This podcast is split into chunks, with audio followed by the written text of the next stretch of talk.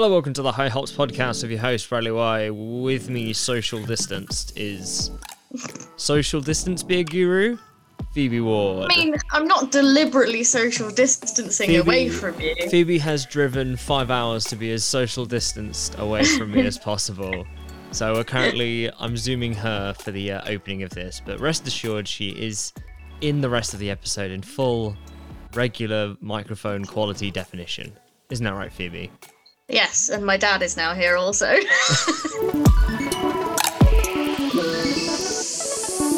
Anyway, this is the second part of our three part series on IndieGraft, where due to a beer, which is used to promote beer shops around the UK, uh, led us down a rabbit hole of interviewing uh, many, many beer shops. And so this is a collection of those interviews.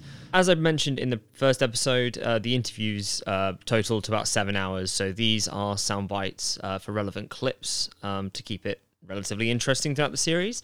Last week we spoke to Vessel about kind of independent shops um, and some of the parts of businesses that people don't see when you buy from a beer shop, like the distributors.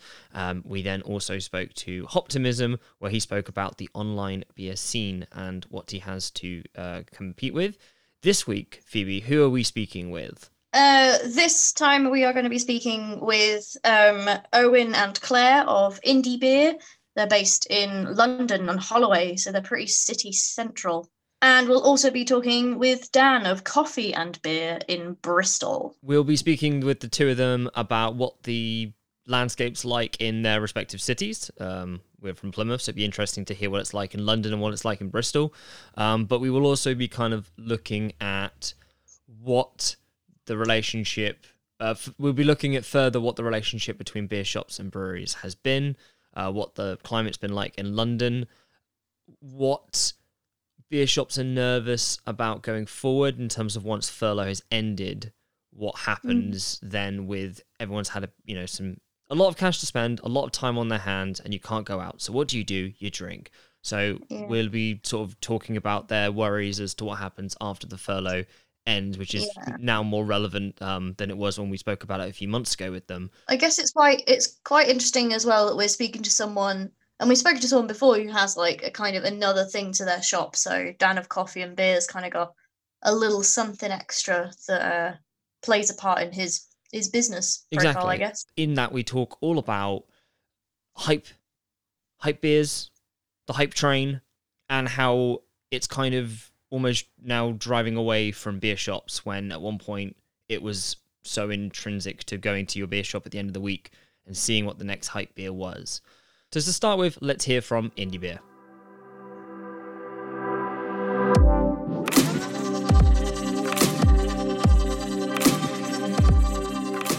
I'm Owen. This is Claire. Um, we're a married couple. We um, run Indie Beer in Holloway in North London. Um, it's not far from the Arsenal Football Stadium. We opened up at towards the end of 2017. Um, it's our first business together. We- we- it's still working after a few years, which is kind of cool. Yeah, we uh, opened up Indie Beer because we wanted somewhere we could go ourselves to um, drink and enjoy lots of great beers. And at the time, most beer shops in London you couldn't drink in. Um, it was more just takeaway. So we really wanted to lead with the uh, drinking. So is Lon- London more of a culture of just you get so it's either the tap rooms because you obviously London's got quite a few breweries uh, um, there. Um, so beer shops are usually just a, a, a walk-in takeaway basically. They were back then. A few more of them now have like either found.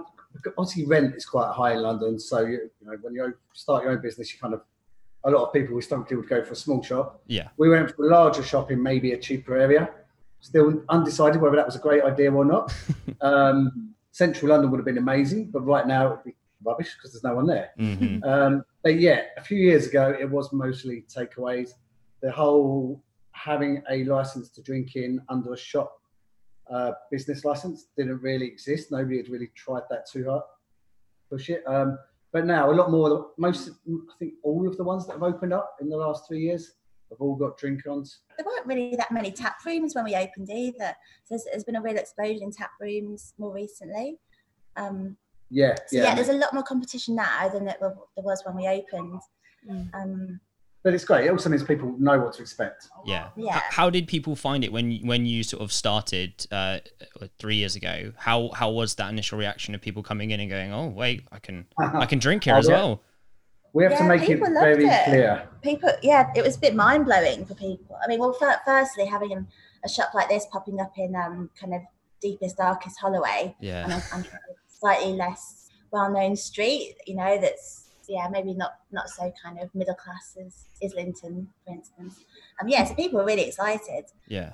And um, yeah, the drinking in that that took a little bit longer to take off. People want to go somewhere that's busy. So, so when you when you open and you're new, Mm. um, that and, no, and nobody kind of knows who you are. That that kind of can be a bit off-putting for people. But we've got a really great regular crowd now. It's Yeah. it's really really cool, and we've even kept in touch throughout lockdowns. We've got like a WhatsApp indie beer regular group. Um, and yeah, we will be meeting up in parks and stuff. It's it's really nice because we're not open for drinkings at the moment. We're just open as a shop. Mhm. Mm. Yeah. So we're going to open mid-August for drinkings. So we just want to take it a bit slowly and just see what what unfolds with COVID and second wave, Yeah. um, etc. Uh, what was your background in beer beforehand? Was it you? Uh, did you work anywhere else? Was it just because you've spoken to a lot of um, tap rooms where they've just been like, I really liked beer and I just wanted to have a place that I wanted I could drink at. same answer. That's the same. Yeah. Same with this.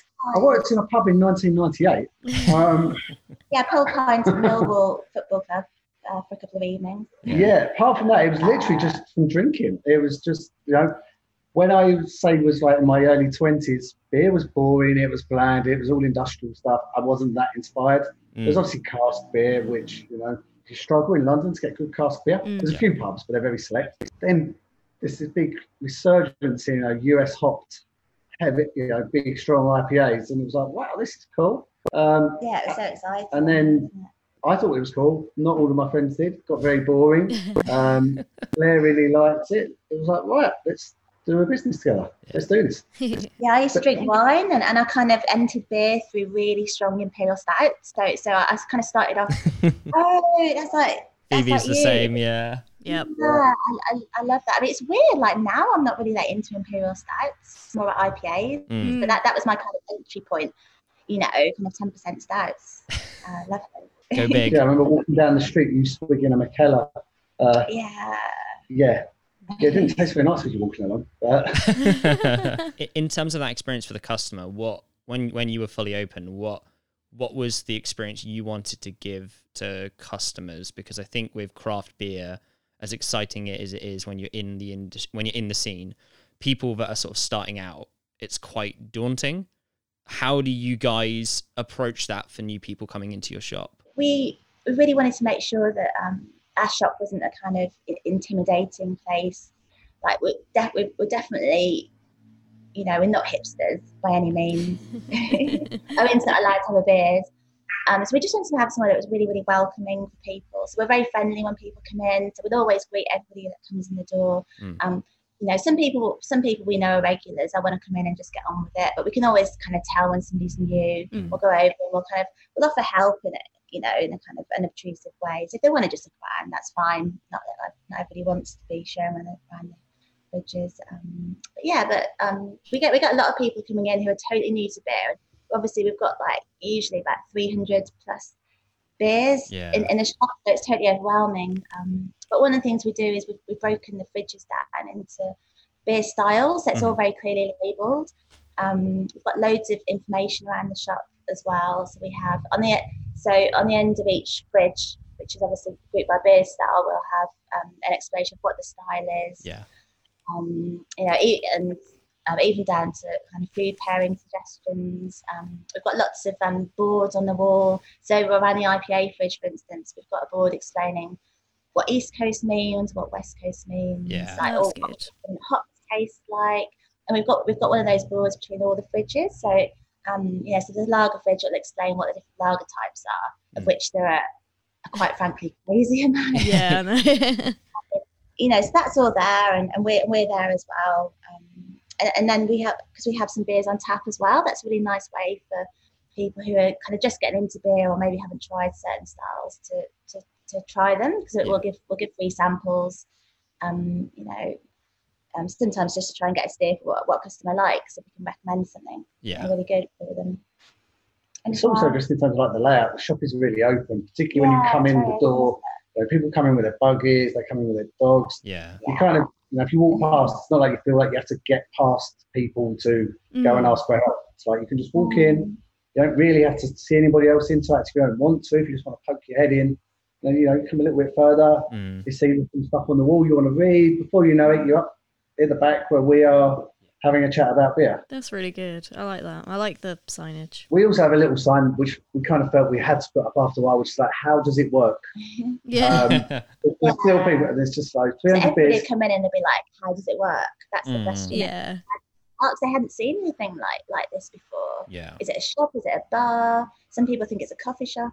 Other people want to come in and they think it might be a restaurant. You know, Yeah. people are confused, aren't they? Yeah. You are you guys still pretty unique for the area? Um, not so much anymore. 'cause there are, there's another beer shop that popped up about 20 minute walk to one way. Mm. Um, more bars now obviously do takeaways. Yeah. So I think Mm. people are now getting an idea of go for somewhere, have a drink, have a takeaway. Particularly in lockdown, Yeah. lots of pubs have turned into off licenses. Um, but yeah, no, I mean, I guess if you were to say everyone knows what a restaurant is, everyone knows what an off license is, there will still be a lot of people that don't understand what Mm. beer shop where you can drink in is and and why you have so many different beers when you know all lagers taste the same. Some people would think. Yeah. Um, so yeah, no, we, we can't explain it to everybody. Yeah. Yeah. Public service announcement or something like that. I guess moving into current situation with COVID. So how have you guys been how have you guys adapted to face those challenges and how has the community your community responded? I guess the first thing we did was something we've wanted to do since the start of the year, but hadn't got around to it, which was offer local delivery. Mm. Um, so we offered free local delivery straight away. Loads of people took us up on that. Obviously, the people were just in self isolating. Um, lockdown started, um, and yeah, I mean, it's great. We dropped off parcels to so many people we recognised. Mm. Lots of people who didn't, who probably would rather have gone to the pub at the end of their road, but the pub wasn't open. Yeah. Mm. Um, but yeah, there was a huge, I mean, it, it was insane. We just didn't know what to do. Um, packing orders, going out on our bikes, or hiring a Oh, zip it, it was or something. crazy, wasn't it? I mean, it's all kind of God. not fizzled away, but kind of gone back to normal now. I mean, you look out on the streets of London, and it was it's the same as it was in February. Yeah. Um, everyone's out and about. But yeah, it was it was mad. Yeah, it was a crazy time for us. Sales went through the roof. Yeah. It, it was incredible. It was we were, we were like we were really really worried at the start Mm. um, that it would just be awful for us, but it, it was quite the opposite, Mhm. um, which was really really great. as we come out of lockdown and obviously furlough for a lot of people has ended because it's everyone's been kind of in this like limbo state where obviously people aren't going out they've got money and now and, and so they've had that cash to kind of spend on a lot of, a lot of people have chosen alcohol and uh as we're coming out of that how's that how has that been for you guys have you seen is are sales still kind of the same for you guys Oh, obviously I- no, no, no, no. It's, Massively, it's it's followed the curve. It down. peaks and then Yeah. it's gone. Yeah, Um, yeah. reality has kicked in. I mean, we took a walk through central London yeah on Tuesday. We were going to a furniture shop and it was worse than a Sunday. I mean, every small business was closed. A lot of the big businesses were closed. There was nobody there. I mean, that's the entertainment district as well. If we think about a lot of our customers would have worked in that area. yeah So many people that drink craft beer come here because they work in a Wetherspoons or Nicholson's or somewhere else in central London. They're, they're, unfortunately, there are a lot of people now without work yeah um, or who've taken pay cuts. Um, lots of people coming in giving us their CVs. Um, it's it is now a bit of a yeah grim reality. yeah No, and no one's Yeah. really turning to alcohol to help through that. Mm. It Yeah. was fun, and I guess it was one big holiday. Yeah, I mean, in lockdown, it, it, it, people just buying food and, and alcohol. Like, we know plenty of people who would just be sat at home, like drinking most of the day in, in the amazing weather that we have. Um, but now, but now, you know, people are going back to work. It's yeah, it's feeling like the holiday's over. They've got loads more other things to spend their money on, like haircuts, restaurants. Um, Holidays. you know, they can they can actually get into the shops now rather than having to Mm. queue. So, Yeah. so yeah, sales are just yeah, they've, they've they've really dropped. Like about a third of what they were, I'd say. Yeah, we've heard kind of yeah, we we've heard that business has kind of boomed uh ish um when it kind of all kicked off because people that was the only way people could get kind of good beer in. So people were finding out that they had all these kind of independent businesses uh, through you know social media things like that and word of mouth and yeah it's either it's either stayed the same for some people or it has considerably dropped and obviously uh, uh, the reason we, we know of you guys is because of uh, Donzoko. They did uh, this indie graft. So um, I think it's important for breweries to do things like that. And do you think, is there, uh, well, other than like releases like this that are only for the little indie shops, um, what else do you think uh, breweries and other businesses could maybe do to uh, support and help and kind of get you out, get your name out there? Oh, it's a very good question. I mean, at a really basic level, um, breweries just saying where their beers are stocked. You know, that's um, Yeah, stock that's the lists on most the common website. thing that happens at the moment. I mean, I mean, and also breweries will, you know, they might if we put a post about their beers, they might retweet it. So they follow it, their followers. Yeah, it's just if they can somehow help to promote the stockists, as Kay said. I mean, that's a great Yeah. idea. Mm. A bit more of that. Maybe we just have a uniform approach. You know, if, if every brewer took an hour each week to just look at their social, because obviously, you know, you can't do it throughout the day. We do it throughout the day. When a new beer comes in, stick on social media. But if you're Mm. brewing, you know, you're mashing all day. Yeah. But take an hour out each week, look at the independents that stock in your beer, retweet it. Yeah. Or when you send out your pallets, sometimes take a picture of the pallet, say where it's going to. Mm. Um, It's what else can they do? Maybe Yeah. some like pre-release. Maybe indies get it a week before. Yeah. It's hard to say though who's a non-independent beer retailer. I mean, that's always the tricky one. Most indie beer shops won't stock what's in the supermarkets. Mm. So then the question is, do we want to get the beers ahead of places like Londis, Nisa, or beer shops that have maybe got ten in their chain? Mm. Um, but yeah, maybe some early stage exclusivity or maybe not stock. Actually, there was one brewery. I mean, I should talk about the good things maybe that some breweries have done. Howling Hops, for example, they do an amazing imperial stout. It came out in cans at Christmas. They've then barrel aged it.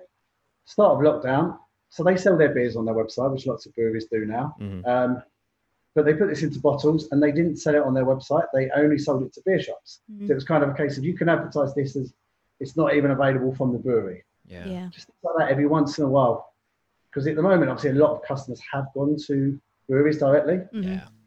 which you know they wouldn't have done if they didn't know the beer before. They hadn't bought it from a beer shop. So maybe sometimes flip it back and do a favour the other way. Yeah. You know, if, if we're going to ask for reciprocity, we should you know, have an, not an agreement. We Yeah. don't want a, a preferential treatment, but it should be an unwritten rule. You know, if somebody promotes you, you promote them. You mentioned before about uh, breweries that have been really good. Have there been any other breweries that stuck out to you as like been really, really good for independent beer shops during lockdown? Uh, really good for independent beer shops. Definitely Drop Project. Oh, they're, they've brewery been that- amazing. haven't they? Yeah, brewery that we love. Um, Yeah. They kind of came onto the scene around December time, I think it was.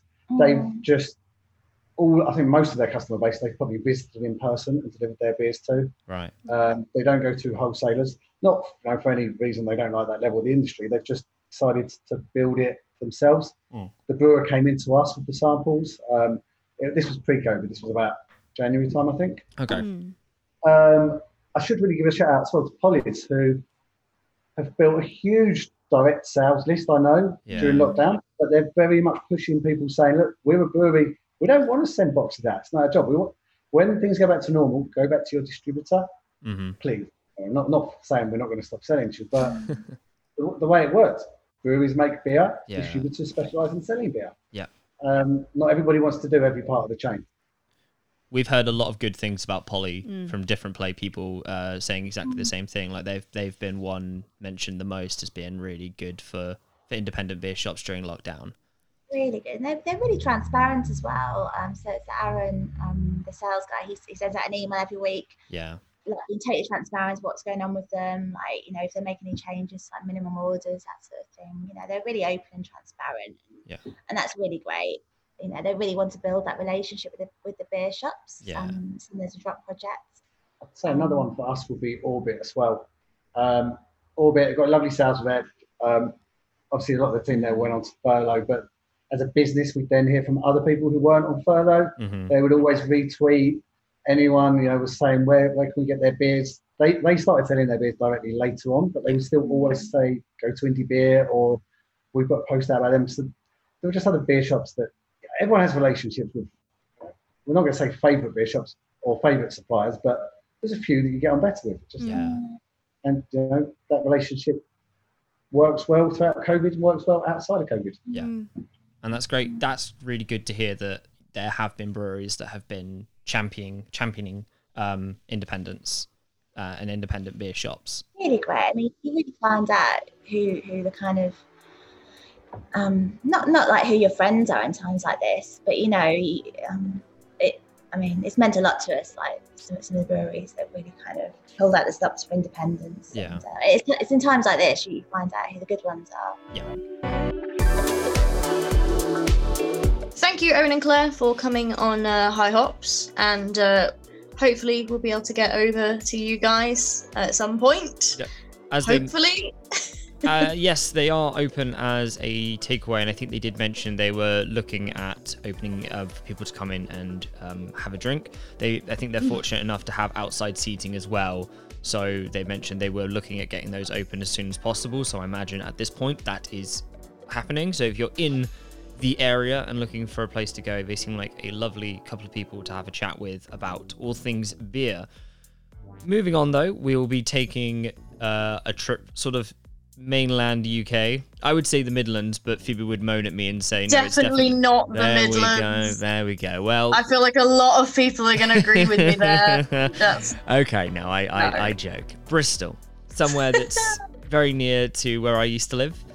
In the Um, southwest, in yeah. the southwest yes very true and so we'll be speaking to dan from coffee and beer um, as i mentioned before this is all about uh, hype beers phoebe you very much love hype beers don't you you can't you, you, I can't help myself. Um, Why? but that's what I. I don't. I, it's just what I'm like. I guess there is a there is a big element of FOMO as well. But I don't know if there's like weird and wacky beers out there. I wanna I wanna try them. yeah But I think with with COVID, it has been upped. You know, people have got to make their money Mm. somehow. So, yeah, try not to fall into the trap this time. Certainly. And whilst the idea of uh, a, a beer shop that also revolves around coffee was very interesting, and we did speak about that, unfortunately, we won't be able to go into that too much in this episode. We do hope to have Dan on again in the future to talk about that relationship because it's very interesting, and we'd love to hear his perspective a little bit more on it. Um, I think he actually, I've, I've not in the episode, but he did actually mention that for the fact he is a coffee and beer lover, he doesn't actually like beers that taste like coffee, which I found He doesn't very like strange. coffee stouts. He doesn't yeah. like coffee stouts, which I found very interesting. But it'd be very, it, I'd love to do an episode looking at the two a bit closer uh, when we have a bit more time to explore Yeah. the subject further. Uh, but as for now, We're gonna listen to our interview with Dan of Coffee and Beer.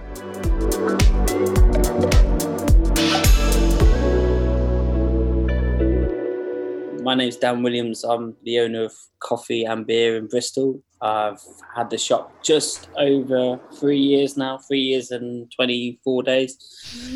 I've been in the kind of coffee game for nearly 10 years now. So I've, I've run, uh, had a previous cafe in, um, well, me and a business partner, I should say, had a previous cafe in Oxford that we had for a few years um, and really learned our trade there.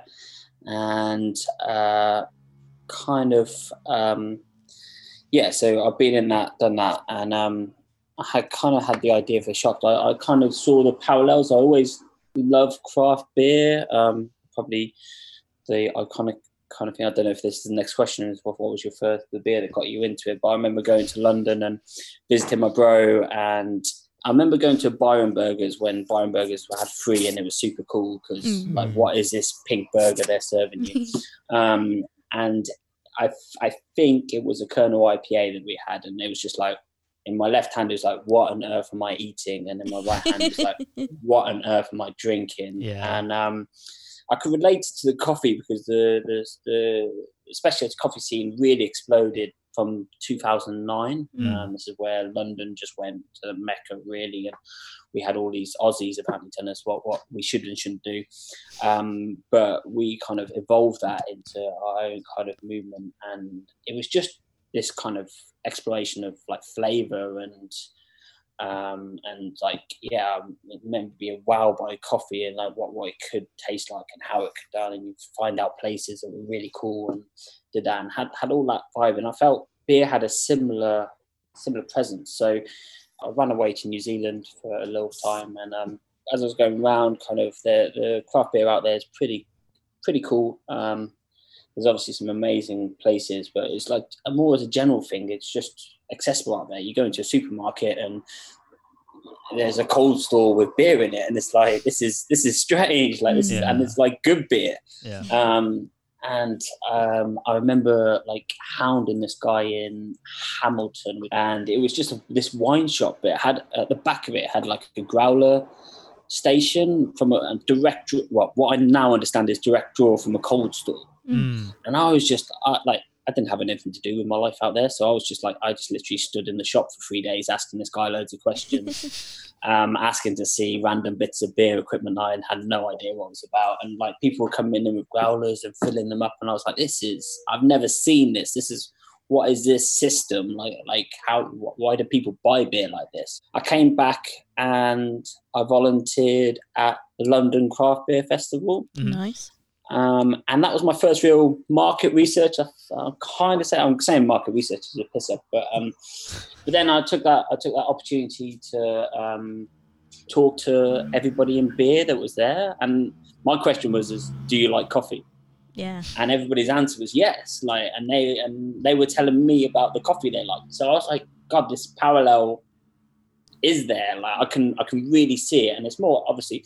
I know they're distinctly different drinks. I'm not that stupid, but what what I see and like uh, the kind of idea of, of the shop was to be like to to put that question in coffee and beer. What's that about? Who like you know? I still get it. Like Marjorie, who's walked past my shop for three years, still doesn't quite get it. But um, uh, I you know, to me, it's an obvious like connection between mm. two. It's, it's it's not the drinks, it's the passion, the creativity, the search for flavors, the mm. you know the that that kind of thing between and like you know such we are producing well producing beer and roasting coffee in a world class kind of way in Britain, and it yeah. annoys the hell out of me that people still come in and say, "I had a great beer in Belgium," and I'm like, "Yeah, you did," but we got great beer here, and they're like, "Oh, I had a coffee in this place." Namely Italy, which uh, is an earth, but you know, um, and they're like, oh, the coffee out there is incredible, and like, yeah, it is, but our coffee's better, and I believe it.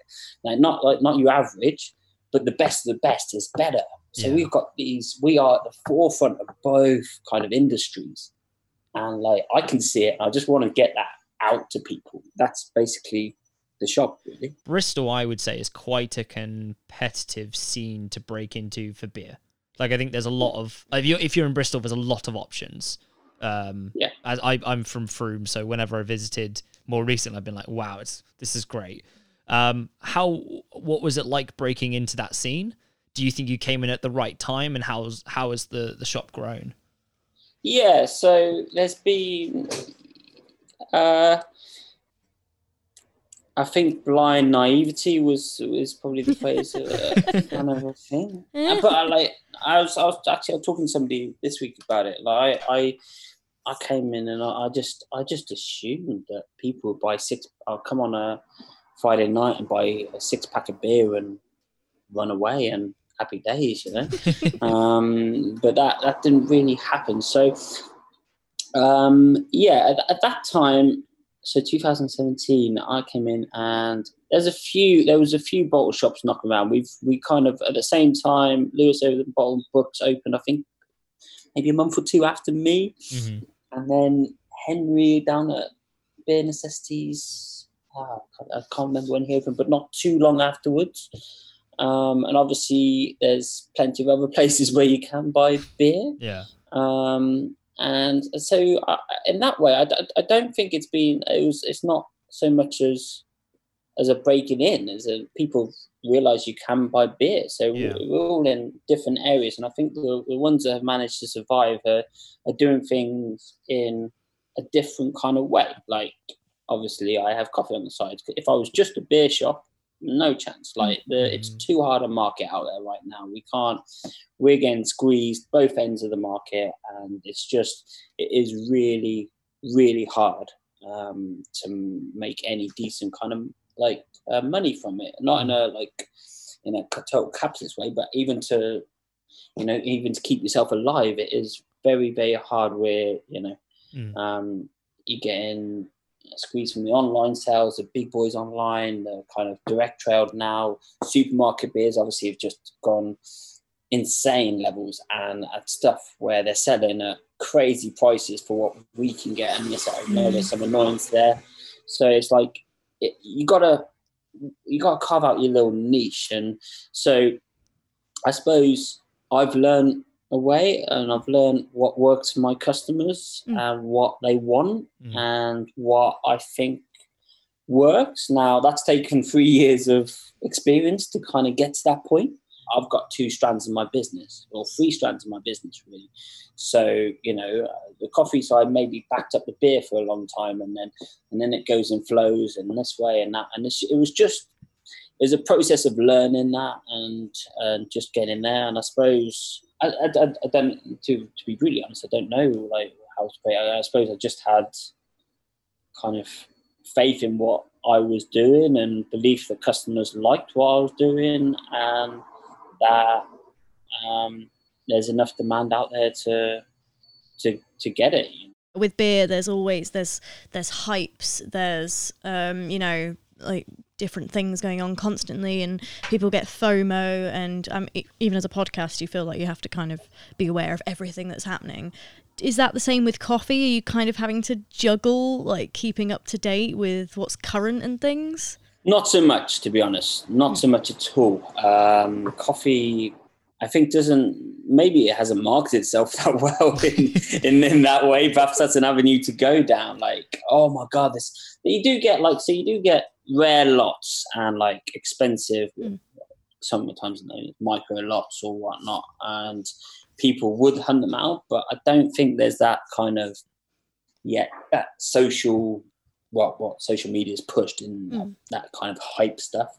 Yeah, I don't think the hype's there in coffee as so much, and I think the hype is like this self fulfilling prophecy, isn't it? You know, Mm. it's like we've done, we've created this, and it's just drive, and like and now it's like we're. I think as a beer industry, we're, we're struggling to keep up with the hype. Yeah. Like, well, Yeah. what's the hype this week? Yeah, yeah, right. You know? it- it's yeah, it's always that, isn't it? It's always what's the, no matter how much you might miss a beer that's going to come out this week. I have to keep telling you, I'm like, there's always going to be something that comes out next week. Yeah that's it well that's yeah. Well, I, I think I think I think this, and it's probably did start with a DIPA series, you know, and Mm. um, now understanding what that was and kind of going back into that, and um, and I'm I'm not saying I'm uh, oblivious to this. I, I buy beer, the hype beer, like Mhm. for my for myself personally. I'm in a beer shop for God's sake. Like, what, what's that about? But um, so I don't think it's like necessarily a bad thing in a way. But I, I just I think we've I we- think we've got used to this model, and breweries now will find it hard to keep up with that model Mhm. because Yeah. it's always it's it's got quicker and quicker and quicker. You know, it used to be every year.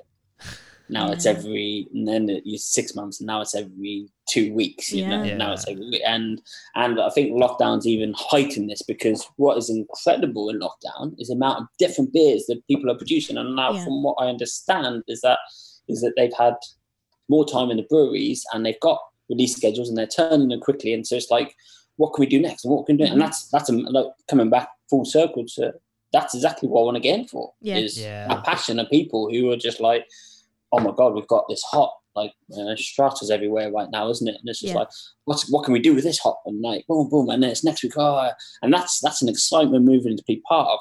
Mm. But I think that the FOMO bit of it, and this is why it's not it's not great for in terms of a customer thing, is that people are like is it if they're not on that, they almost don't feel included, you know. Mhm. And this is where we have this balance between like exclusivity and um uh what what's it what's it like everyone says they want to be open but they're not really open it's like you know it, my, my thing is people are like oh yeah, we want we want everybody to enjoy a beer, and then they're like, oh, you don't know what double dry hop means, you know, Yeah. like who knew what double dry dry hop is uh, back in the day? You know, it's, it's Mm. like you, the average person on the street wouldn't know that. They just see DDH on a can and they don't think. So that's our that's that's that's a fault of us because we need to, and I hate the word educate. We need to accessibility. That's what I'm Yeah. to yeah, yeah, yeah. we um we need to we need to display that in a better way Mhm. i think Yeah. fundamentally because it is like being part of a club Yeah. still Mm. and if you don't know the terminology and if you don't know the and you don't know the brands then you're still you're on the outside Mm. and I, i'm guilty i'm not saying i'm perfect i'm guilty as anything because, Yeah, I am as well. you know you just it's it's it's a hard it's a hard thing to do to to say to uh, to say you are um to like open and accessible is like it's always saying those words but actually doing it is is Mhm. very hard because it's very hard to have those conversations repeatedly you know to Yeah. introduce but that that is actually what i like I really do love about kind of introducing people to it Mm. that little moment of magic, like, like I described about going thing, when you find that person who is just at the start of their journey, Yeah. it's like an absolute. That's what keeps me going. It's Mm. little bits like that is keeping me going, and that person who goes buys a beer, then comes back in the next week being like, "Oh my god, that was Yeah. different. Yeah. What what did I just drink?" And then you're like, "Okay, if you like that, Yeah. then you'll love this." And then they're because you know it's like, I'm six pounds forty for Yeah. a beer. What are you talking about? Yeah. um, and you like so you have to you know it is one of those things and that skill is to kind of take people on that journey and that introductory steps and it's like i suppose the term is gateway beers isn't it Yeah. so it's like it's, it's getting that so hype is hype's a difficult one Mhm. Mm. because from a business point of view you always feel behind as well because you know you get it's it's hard because of how um how everything's uh like sold in a way and how everything's distributed it's it's we're even now behind and because everything's now being all the time phase is shortened it's it's it's really it's difficult because you get those beers a week after release and then Yeah. that's old beer Yeah. it's Yeah. like, how on earth is that? How that's well, Mhm. that's not fair anyway, because you know. So, um, so yeah, that's that. That is a real difficult one. But so I, I don't. Yeah, hype. I don't know. I don't know about hype. It's it's a, it's a strange one because we kind of need it as a Mm. to get people excited, but it is a. It's not the be all and end all. Yeah. I, I think what you you just touched upon something we were maybe going to get into, and I think that's a good segue. Is the idea of um, now the hype train is going so quickly, and it's impossible for beer shops to get it in as quick as breweries are able to supply it online. Um, People are going to people are now going Mm. directly which is you know which is uh, great in one way. You know it's great that it, it's now more accessible than, than ever to buy beers from breweries. But as a direct result it means that the beer shops that used to be the ones that would supply these beers and the ones that would used to benefit are now getting cut out of this of, of the circle. Is that Yeah. something you feel is uh, uh, as a result of covid uh, or just this year in general has has slowly started affecting? Has it been okay? But are you worried the way it might progress? Yeah, I, no, there is a worry there, uh, to be really honest, because, um, like as I was saying before, we, we've been squeezed from both end of the market, you know. Um, I used to sell Gamma Ray, Mm. but I don't sell that for whatever reasons. But, you know, people would come in and maybe buy four, or six of them. Why on earth would they come in and buy a Gamma Ray at £2.40 for me when they can get a six pack for £10? Mhm. yeah, You know, I don't know the current prices, by the way, but um, yeah, um, th- that's an analogy. And so that end squeeze. Now, if the hype end squeeze as well, so that's our, one of our USPs is we could have got those beers Mhm. when nobody else could get them. Yeah. That's a USP. Mhm. Now, uh, and I get it. Like, why? So uh, it is frustrating it is frustrating. We had a bit of an audio issue here. What Dan said was that he had introduced a beer to a regular customer. I introduced him to this beer, Daya, you know, it's steady, Mhm. um, great bit. And I could, uh, I, I, was, I struggled to get there. It might come up once and now again from Mm. distributors or whatever. Um, it's better now that I've, I've got onto the list. But um, so I, I got it, and I think at that point I was probably about five twenty a can. And if you go direct, it's about three fifty Yeah. Yeah. plus postage. Now, do I begrudge that guy? No, absolutely not, because he was like, "My God, that's the best beer I've ever drunk ever." Mhm. Like, Yeah. yeah, pretty much is. Um, so uh, it's it's like, do I begrudge that person going out and doing that? No, I don't. To be honest with you, because I'm the same in other other walks of life. You know, if uh, you know, if you, yeah, it's it's it's just hard when so if if that side of the market's gone, it is it is hard. You know, like certain breweries wouldn't be known Yeah. if they didn't come to bottle shops. Yeah. It's, it's, it's like we are we play a, a bit of a role in, and I think that well, I certainly know is that most people do ask me. They they you know your general customer will stand there and stare at a wall and look at pretty cans, and then you'll see them and they'll turn around and they'll be like, "What should I buy?" Yeah. Now, if I think a brewery's banging that they don't know, they will buy a can of it. Mhm. That's just off me, you know Yeah. as an influence that I have. Now, if I was like a bit nasty, I could flog them whatever I wanted, but Mhm. that's not my style because I try most, well, I try to try most of my beers. Like, um, yeah, it's It'd be im- yeah, it'd be impossible though, wouldn't it? I mean, I'm always Oh, thinking, I no, haven't tried it. last last Christmas. I, I I'm normally about the hundred beer mark, and I think I la- last Christmas it was something like that, and I was think I had 94 out of the hundred, and it's like that was impossible because Yep. I was getting new beers in all the time, Yep. and I just couldn't get up to that hundred mark. And yeah, I just think in that way, like we, uh, I think there's still a, a still a a place for it because Hmm. I don't think the pub has that same No, definitely feeling not. Mm. Yeah. because people look at the board. You know, obviously we've got great pubs in Bristol here, and you look at the board and you're like, oh yeah, and then you go back to the table, you talk to your mates, and you've forgotten what it is. Mhm. You really have. Like, no matter how, like, like.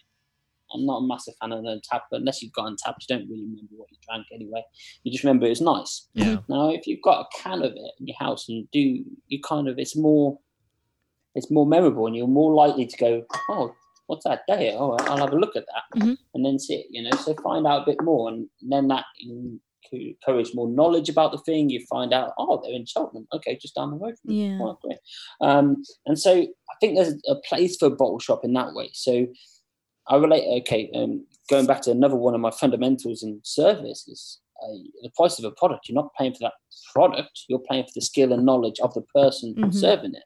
Yeah. So this is my argument in coffee is um, is that yeah okay two pounds eighty for a flat white. You're not paying two pounds eighty for that. You're paying two pounds eighty for me. Mhm. Now that is really hard to get across to people, especially in coffee. It's really hard to get across Mhm. to people because in a restaurant you go you're going to go to Rick Stein's because you might get a mail by Rick Stein. You probably not, but um, do you know what I mean? It's Yeah. that Mm. that thing. So you're paying for the skill out of the chef. Yeah. So that's fine. That's that's that is something that's uh, like uh, historically is there because oh I've been to this restaurant, but nobody. No, I don't think everybody would be like in coffee. That's a really hard thing to get. Now I've had coffee from superstars baristas that I've paid money for, but still at the same price, which is massively accessible, which Mm. is crazy when you think of it. So I think I think in in in the bit in the context of beer, yeah, you're paying. You might pay a bit more, but what you're paying for is normally the skill and knowledge of that person in that shop. Yeah. Because believe me, they're not doing it for the money. They're doing it for what they love to do. I Mm-hmm. think that's probably true of ninety five percent of the bottle shops out Mhm. there. Yeah. There might be one or two who's in it for the I don't know. Well, I don't think anybody's in it for the money. Um, so it it's it is that, and I think uh, that's a really really difficult thing to get across to consumers. Mhm. Is that and so and, and like you what you're saying before about you know keeping up with stuff. That takes time. Yeah. That takes research. And and when you say time and research, it's like, oh yeah, you you sat on Facebook. uh." Um, no, yeah, maybe I'm using Facebook as a resource for finding out something, but I know about a brewery up in Newcastle who are doing some banging stuff, Mm. Yeah. and you're so then I'm like I'm ahead of you, like like Yeah. uh, so then I've got this knowledge that I can pass on to you, you know, and so I think that's that's but that's yeah a very difficult thing to get across to the customer. Yeah, for sure. It's very hard. So that hype, that hype thing is, yeah, it's it's gonna be it's gonna be tricky because I think um, it might have just gone past the bell curve in a way, you know, Mm. in terms of like, well, we've just seen all the American kind of beers come into the country, so I don't know Yeah. if if they if they're selling like that. But you know, before like you know, even I when I saw the list of um, friends and family, you're like, oh my god, Yeah, I look at that beer like Yeah. like lineup. Um, and it's like, why can't I be in Manchester that weekend? um, and that's so I think that's always going to be there in that kind of thing. But I think we'll just get hopefully we'll get more tuned to better beer, and that might just ease out a bit and yeah. But as a from a brewery point of view, why would you not? You know, why would you not put out special releases and every day Yeah. and like, uh, like, like, um, yeah. If you brew a beer once a year, would would you not be tempted to do it twice a year? Like, if, Yeah. if you know that that's going to spike your sales, like that's Yeah. That's Yeah. True, yeah. um, that's that's a really difficult position to be in because it's a Mm. business at the end of the day, and people need to make money. And so, if why are you doing something because it's so selective, but Mm.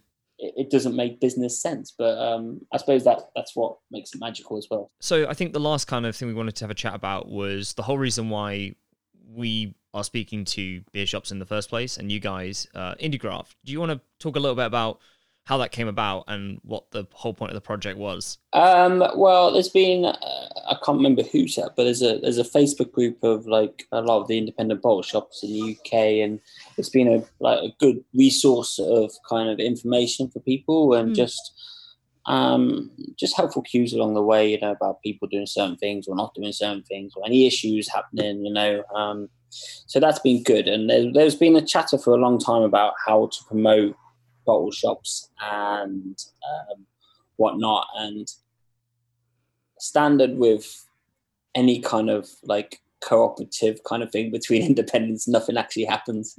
Um, well, sorry, that's my experience from previous ones, but uh, yeah, like everybody's like really keen and yeah, yeah, yeah, but because naturally we're so busy in our own things and Mm. we hit like like it's like one of those yeah it's on the to-do list but it's on that it's on the fifth to-do list and that's the list i'll get to on a sunday if there's nothing going on and i'm Mm. doing that and it never actually gets done so i think it was jules from am i right in thinking hop hideout yeah, is that that's right it. Yeah. um yeah she just like sorted it out so massive respect to jules because i think jules just went in there push i'm going to do this get reese involved um Donzoko is a, like a, well for example as a brewery it's been on my list of things oh wow i need to get but he hasn't been on any of my like lists or distributors because obviously geographical reasons and um yeah so i was like um when that that was announced and it was done and it's this beer that's only released for us it's great, man. I think that's just gives us a little boost, Mhm. and it, well, what will impact it right is it literally is a beer you can only get from independent bottle shops. So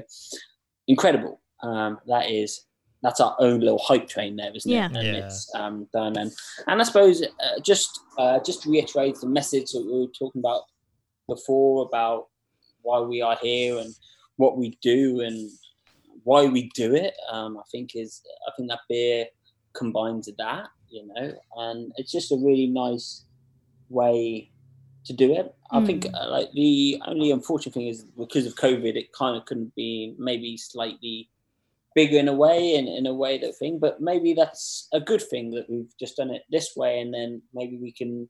Like I think we related it to Record Store Day a lot, Mm. and I think that's a really nice thing because uh, yeah, I think Record Store days are a, a great thing for record shops, you know, and it really does create that little buzz Yeah. and those little buzzes can really really help small businesses Mm. because it it just it just creates that kind of interest. Mhm. So if we can take this, if this is a first step and we can take it to a second step, a third step, that'd be great, man. Like that would be superb for us, you know. If we can get a release and and have something that's our own little thing, oh, that'd be that'd be insane. But um, yeah, so uh, pleasure to be part of it. I like full disclosure. I've not done much apart from buy the beer Mhm. um, and drink the beer and sell the beer. So Hard um, life. it's very very hard. So um, yeah, I, don't- like I'm not claiming kind of anything from it. I just uh, you know offer my support in that way. So Yeah. I really truly hope that Jules has um,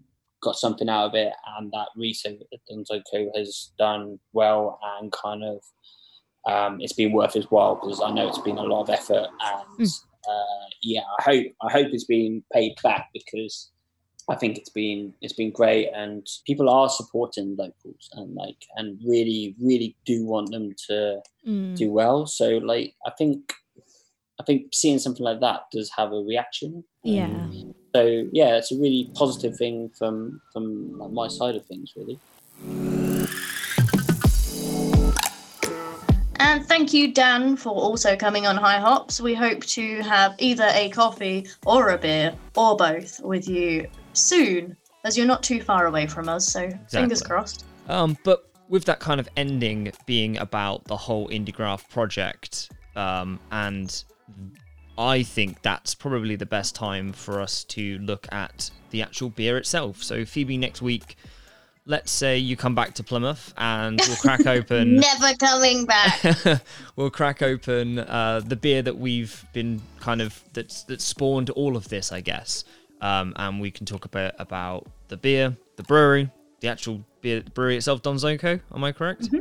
yep. And we can then interview uh, interview the person that has been, I think, mentioned a couple of times now, who is Jules Gray of uh, Hop Hideout. so we'll be reviewing the beer, talking about the brewery, and having a chat with Jules herself. So very much looking forward to part three. But for now, you can find us on Instagram, Facebook, Twitter.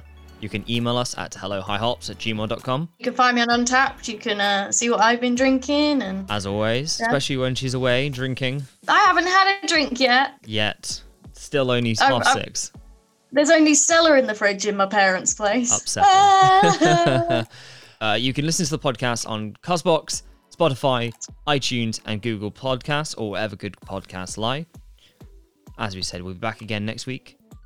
Thank you very much for listening. Bye.